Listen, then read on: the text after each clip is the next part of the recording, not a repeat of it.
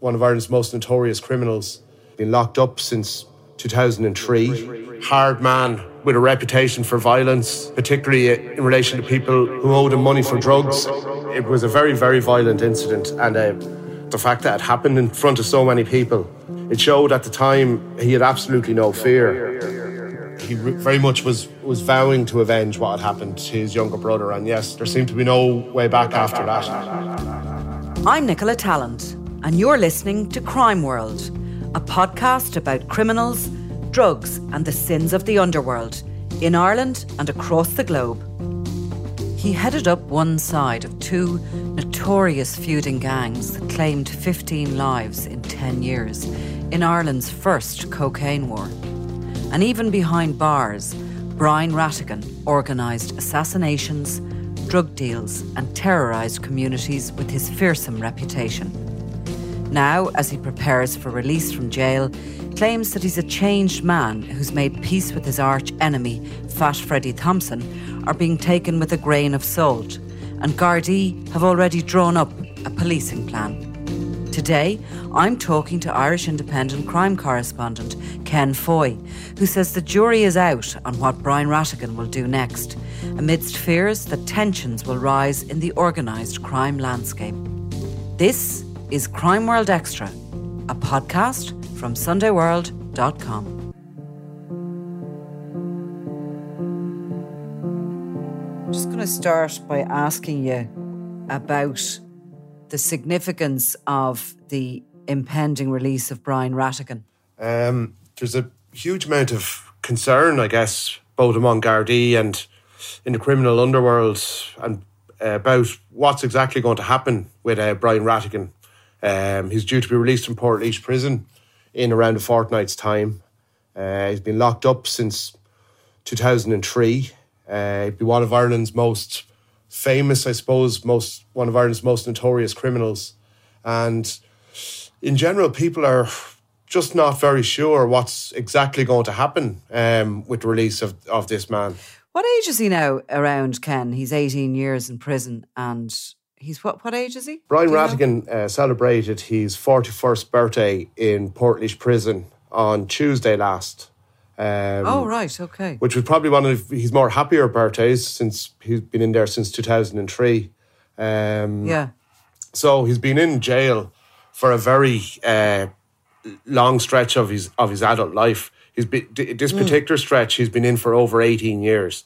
I mean that that is a really long for this country. That's you know a life sentence. Uh, in actual fact, is an average life sentence for murder is 18 years. So he's done that. So we need to go back a bit to, first of all, work out the significance of him in the criminal underworld and also why there is fear and apprehension about his release. Rattigan was a teenage drug dealer, I suppose, who would have cut his teeth street dealing for John Gilligan. Am I right? Yes, um, I, I, think so. He was he was certainly a, a, street thug, and he would have come to the attention of Gardaí from a very early age as a juvenile, and he would, you know, even at that stage, he was he would be known as to be an extremely violent young man. Basically, he he was part of a a, a largish enough gang of young fellas from the south inner city and the Crumlin Drimnagh areas of the capital um, that would have started out as joyriders you know, minor troublemakers.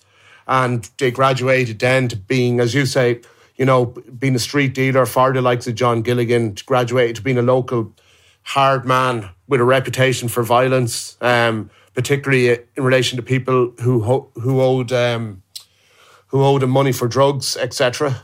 Um, but but this mm. gang of um, teenagers, essentially, um, in the I suppose the Celtic Tiger cocaine boom, um, ended up um, making, you know, they were only in their their late teens, but they were ended up making a huge amount of money from the uh, from the drugs trade. Mm. Now, Rattigan, I suppose, when he would have only been about sixteen-ish or thereabouts, when he was when he was working for Gilligan, but I recall himself and Declan Gavin standing out in those days um, as two sort of very um, well violent, as you say, but also competent dealers. And I think Gilligan saw the potential in them, saw the potential in the market for, and he was dealing cannabis, of course, at the time, the Crumlin Drimnagh area. And he brought them and introduced them to some of his suppliers, or so the story goes. Um, when Gilligan manufactured his own demise through the murder of Veronica Guerin and the full force of the state came down upon him, I think there was a big vacuum left there. And the likes of Declan Gavin and Brian Rattigan would have been perfectly positioned um, to, to, you know, to take ownership of some of the, the market that Gilligan had. Um, big time. Uh, but the problem was um, Gilligan wasn't in jail even that long before this gang of young criminals basically imploded on each other and it all related to a, a fairly um, large cocaine seizure in the Holiday Inn Hotel in Pearse Street back in 2000, just to turn of the millennium, really. And um, mm. these guys started blaming each other for who who uh, was perceived to maybe have informed the Gardaí about um, this big seizure, and it ended up um, the two sides uh, formed two different factions and one was uh, with mm. Brian Rattigan, and the other was um, was kind of led by uh, Fat Freddie Thompson, who's who's currently serving a life sentence for murder in Portlaoise Prison as well, where Brian Rattigan is.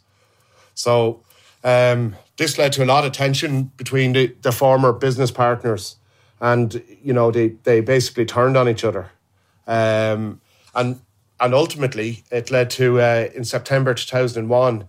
Um, Brian Rattigan stabbed uh, Declan Gavin to death in a in a frenzied attack outside uh, the Abra Kebabra fast food outlet in, in Crumlin. Sorry, that was August 2001, Nicola. Mm. Yeah, so up until that point, I think Declan Gavin had sort of held power on one side, Rattigan on the other, and Freddie was sort of a slight underling of of Declan Gavin. But from the moment Gavin was murdered, uh, Freddie stepped in and took over that side, and things get even more vicious after that. But just just on that murder for a minute, um, I think that murder happened the night of Joey Rattigan's 18th birthday party, and Joey was Brian Rattigan's younger brother, and Rattigan was supposed to have been, you know, attending the party full of cocaine, full of bravado.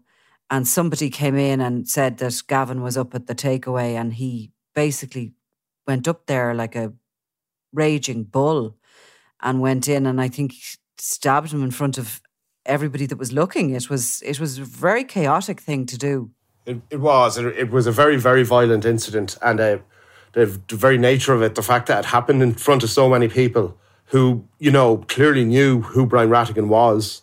Um, it showed at the time he had absolutely no fear and this was something when he was finally arrested for it and questioned about by the Gardaí. He he made comments, you know, witness statements were put put to him, and he all he would say to them in the interview rooms was things like to the effect that uh, they can say what they want, but they'll have to say it in court. As in, he didn't think people would have the, you know, the balls to be able to to give evidence against him. He felt he really was um, someone that people were had every reason to be afraid of. Yeah, and of course they did. Now, himself and Thompson, um, you know, they were like two big alpha males, weren't they, in that already heady environment of gangland. And I think they went at one another, firstly, in a big way. And Rattigan himself was shot um, just about a year after that Abrakebabra incident. Is that right? Yeah, that happened in um, March um, 2002. And um, Freddie Thompson was identified actually by uh, Rattigan's then girlfriend, Natasha McEnroe, as being the shooter. Basically, he burst into their, his uh, Rattigan's home in Cooley Road in Drimnagh and um, is suspected of shooting him. Uh, Rat- Rattigan survived, but he was, he was shot in the stomach and he lost a kidney as a result. Um, of course, there had been a, a good lot of tension and uh, damage to property and, and a lot of threats flying around. But this incident um, certainly very much inflamed um, the, the, feud, which was, you know, to, to become, I suppose, Ireland's um, most bloody feud until the Hutch Kinahan feud kicked off. Yeah, and like what we were talking about there the other week about the Drogheda feud, where, where Owen Maguire was shot and injured, Rattigan was shot and injured, and I suppose was really that that hatred was festering then, uh, even more so for Freddie Thompson. I'm sure you know, if you had serious injuries like that yourself, you'd be, you know, you can feel, you know, you're feeling that pain every day is going to, you know, you, there's no, there's no escaping who did that to you, you know. Um, but his his his younger brother Joey, who had celebrated his birthday that night of the the Abrakebabra incident, he was then shot um, that same year, and if ever there was a way back from any feuding, that was the, the, the absolute last straw, wasn't it? Well, it um, Joey uh, was shot dead um, very close to their home in Drimnagh in July 2002. And basically, it seems to have had a dreadful effect on Brian in terms that he was um, he was very close to his younger brother, and some say that drove him absolutely nuts. And to this day, after the murder, Brian got a tattoo of Joey, which he has uh, inked on his chest as a tribute. Um, but uh, he certainly went off the rails, and he re- very much was was vowing to avenge what had happened to his younger brother. And yes, you're right, Nicola. There seemed to be no way back after that. So, did Rattigan's side or associates get get uh, you know get targets as well on the Thompson side? I mean, presumably over the next few years, it was tit for tat murders. Yes, there, there was, but I suppose uh, for the, the final body count, um, the Rattigan side uh, did come off worst. But I guess they did have some successes, if in a, in a grim kind of way. Um, one of the mm. most notable was um, an associate of Thompson called Paul, Paul Warren, who Rattigan blamed for helping to lure Joey to his death in 2002. And Gardaí suspects mm. that Rattigan actually masterminded this murder of Warren in January 2005 um, from his prison cell, um, where he was using a, a mobile phone. And um, his enforcer at the time, a criminal called Gary Bryan, who was then later himself murdered as part of the same feud, um, was the actual gunman for for that uh, execution of Mr. Warren. And uh, believed that Rattigan used a mobile phone to give detailed instructions to another associate of, of the gang, who then instructed uh, Brian. Um, Brian was later charged with the murder, but the trial collapsed. As often happened in those times, um, I suppose when the Gardaí don't have the same amount of technology and CCTV and mobile phone um, evidence gathering capacities as they do now when they're dealing with gangland murder cases. And Rattigan was in jail for most of the those years, was he, or was he in and out? Yeah, well, th- that particular murder in January 2005, um, Rattigan had been in jail for um, almost two years at, the, at that stage. And actually, he hasn't, he's been in jail constantly since. He was serving at that particular time combined jail sentences totaling 10 years for uh, dealing heroin and shooting at Gardaí, and as well involvement in a in a kind of a mini riot situation in the south inner city, uh, kind of a, a, very serious public disorder thing. So just the, the, fact he was in jail certainly had no um, had no impact on his on the fact that he was able to, to direct the activities of a criminal gang. It's extraordinary to think that, isn't it? I mean, and you know, we often hear that people are still operating their their drug businesses from jail, and I think Rattigan was one of them. He he had kind of good associates on the outside, and was found in later years to have actually organised a, a, heroin shipment. Isn't that right from his prison cell? That's right. Um, that that was back in uh, 2008, and uh, Crumlin Gardaí and the the National Drugs Unit, as they were at the time, uh, were involved in, in, an operation where they seized a million euro worth of heroin from um, a number of Rattigan's associates. They raided a house in the Crumlin area. And um, in the course of it, they seized mobile phones and they were able to see that, um, in fact, Rattigan was communicating, directing um, the distribution of where these where this huge haul of heroin was meant to go. So um, on the same day, they secured a warrant and they uh, basically kicked in Rattigan's door in his cell in Portlaoise prison and seized his seized a mobile phone from him, which was later used in a in a court case um, in which Rattigan was given a, se- a 17 year jail sentence for um, for controlling that 1 million euro worth of heroin. 2013, he got a 17 year jail ser- term. Yes. So how come he's getting out? Or are my maths just completely gone to pot? It's no, that was that was backdated to when the original offence ah. had happened, um, which I believe mm. was was back in two thousand and eight. Um, and at the time, he was he was serving those sentences for what was, I guess, we outlined there before. But he was later then in 2009 to be convicted of the murder of Declan Gavin, um, the stabbing that had happened. And at that stage, it seemed very likely that Brian Rattigan would ever see the, the light of freedom at all. But what mm happened then was the uh, murder conviction uh, was later overturned. And um, he subsequently, back in, in 2019, he then got a nine year sentence for the manslaughter of Gavin. So all those sentences run concurrently with each other. And uh, with the standard prison re- remission, um, he's entitled to be released and will be back on the streets now to start next month. I'm glad you are better at the mathematics than I am. I, I couldn't really claim it. Complex. I couldn't claim it.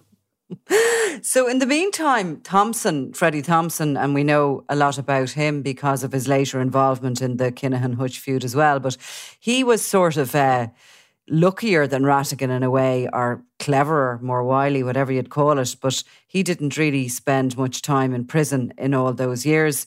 He was in, in engaging himself with the the Kinahan mob and was out and about sort of around Europe from around 2007, 2008, and then moving back and forth between Spain, Amsterdam, Dublin. Um, he was constantly in uh, in the papers, really, for all this. But I mean, it must have been quite irritating, to say the least, for Rattigan from his prison cell to see to see Thompson just continue with his freedom and you know never be caught for, for quite some time now. Obviously, he has recently received a life sentence for the murder of David Daithí Douglas, a feud murder. But previous to all that, he, he really had enjoyed his freedom for a long time, didn't he? Yeah, and it certainly wouldn't, and it didn't make Rattigan happen that at the time, um, while he was locked up, um, Thompson's um, side of the gang really got the ascendancy, and some of um, key associates were taken out. You're talking about the likes of Gary Bryan, who I mentioned there was a suspect for one of the murders. He was he was shot dead in Walkinstown in September 2006. And before that, there was John Roche and Noel Roche. Noel Roche, um, who was he was murdered, shot in a car, a planned killing in Clontarf, which had, which gained huge publicity after he had attended a Phil Collins concert. Um, mm. So Rattigan was in jail, and you know, but on the outside, many of his key associates were being taken out. And even this week, when Gardaí or when you ask Gardaí, what do you think the future holds? A, a common enough um, answer would be that he has been weakened by all these guys that would have been his key lieutenants before he went in or, or have been murdered. But bizarrely, since Thompson has gone into prison, I know you've you've written about this, and um, I think you're you're slightly sitting on the fence about what the truth of it is, but um, Rattigan, uh, Thompson, I think, complained about the way he was being housed in Portlaoise prison, and it was because of this sort of fear that this feud, this ongoing feud between himself and Rattigan. But Rattigan wrote a letter to the courts to state that he had no more beef with with Thompson, and that Thompson was safe. Um, is it possible, after all that's gone on, that they have actually settled their differences, or is this just game playing on behalf of Rattigan? What do you think? Well, some some Gardaí would say that that was de- definitely um, Rattigan basically swore a, a, High Court affidavit in support of Thompson's case against the prison service, the fact he was in a restrictive regime. A lot of people were very surprised by this. Um, Rattigan was saying that when he gets out, he wants to lead a law abiding life and he was committed never to be returning to prison some Gardaí that know boat men would suggest that this is some kind of a, a almost a marriage of convenience. That it uh, meant Thompson, it helped Thompson have better conditions in prison, and it allowed Rattigan to have, I suppose, basically saying there's no feud and all that kind of stuff. That helps. That probably helps speed up the process of him getting out. But in fairness to Rattigan, um, the killer that he is, and he has convictions for so many serious offences uh, senior jail sources say that in recent years, uh, Rattigan has you know, has been absolutely no trouble within the prison, no trouble at all. That's interesting because I used to speak with somebody who was a close associate of Rattigan, um, and would have been an elder, so a more mature individual. And they were very fond of Rattigan.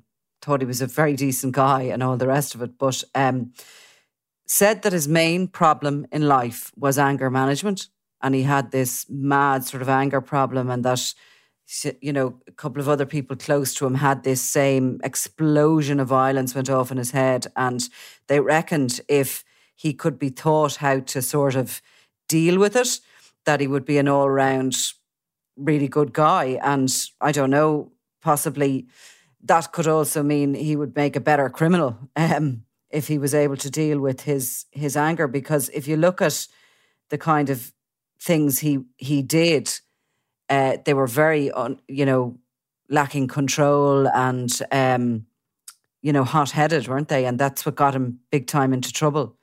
Um, but it will be interesting to see what happens when he comes out. What's your gut instinct on it, uh, Ken? Do you actually think that these two men, though, could bury the hatchet, or will it be a case of the scorpion and the frog? And if either get an opportunity, they won't be able to literally help themselves, you know, but but try and finish things off gangland style. I really, it's it's just going to be very interesting to observe. Um, there is, you know, to use another, I suppose, old saying about a leopard never changing its spots. Um, you mentioned there about some of the the absolute violence that um, Rattigan was involved in. You know, in the years before he was locked up and even some of the threats and what he ordered from behind bars. So it's, I suppose it, it's very hard to see him as a changed man. But there is certainly a feeling that if he decides to step up, uh, as the parlance goes, to kind of get involved uh, in a in a big degree in what's going on now, that he's very likely not to live for six months. That that has been said a few times. So other other Gardaí think maybe he's he, perhaps he'll, he'll leave the country. It really is. It's hard to know, but but what is for certain, if if you're asking about the feud between Thompson and Rattigan, there has been no incidents between the two men since that uh, High Court application, or since since that kind of very strange evidence was heard in the High Court in October 2019, where uh, Rattigan spoke up on behalf of his arch former arch enemy. I presume that Thompson's associates, however, would be very wary of Rattigan getting out because Rattigan has lost a brother and probably a number of close friends amongst that feud. So those who are on the outside and closely associated with Thompson would have to be considering, you know, they'd have to be a bit wary of his his release. I, am sure.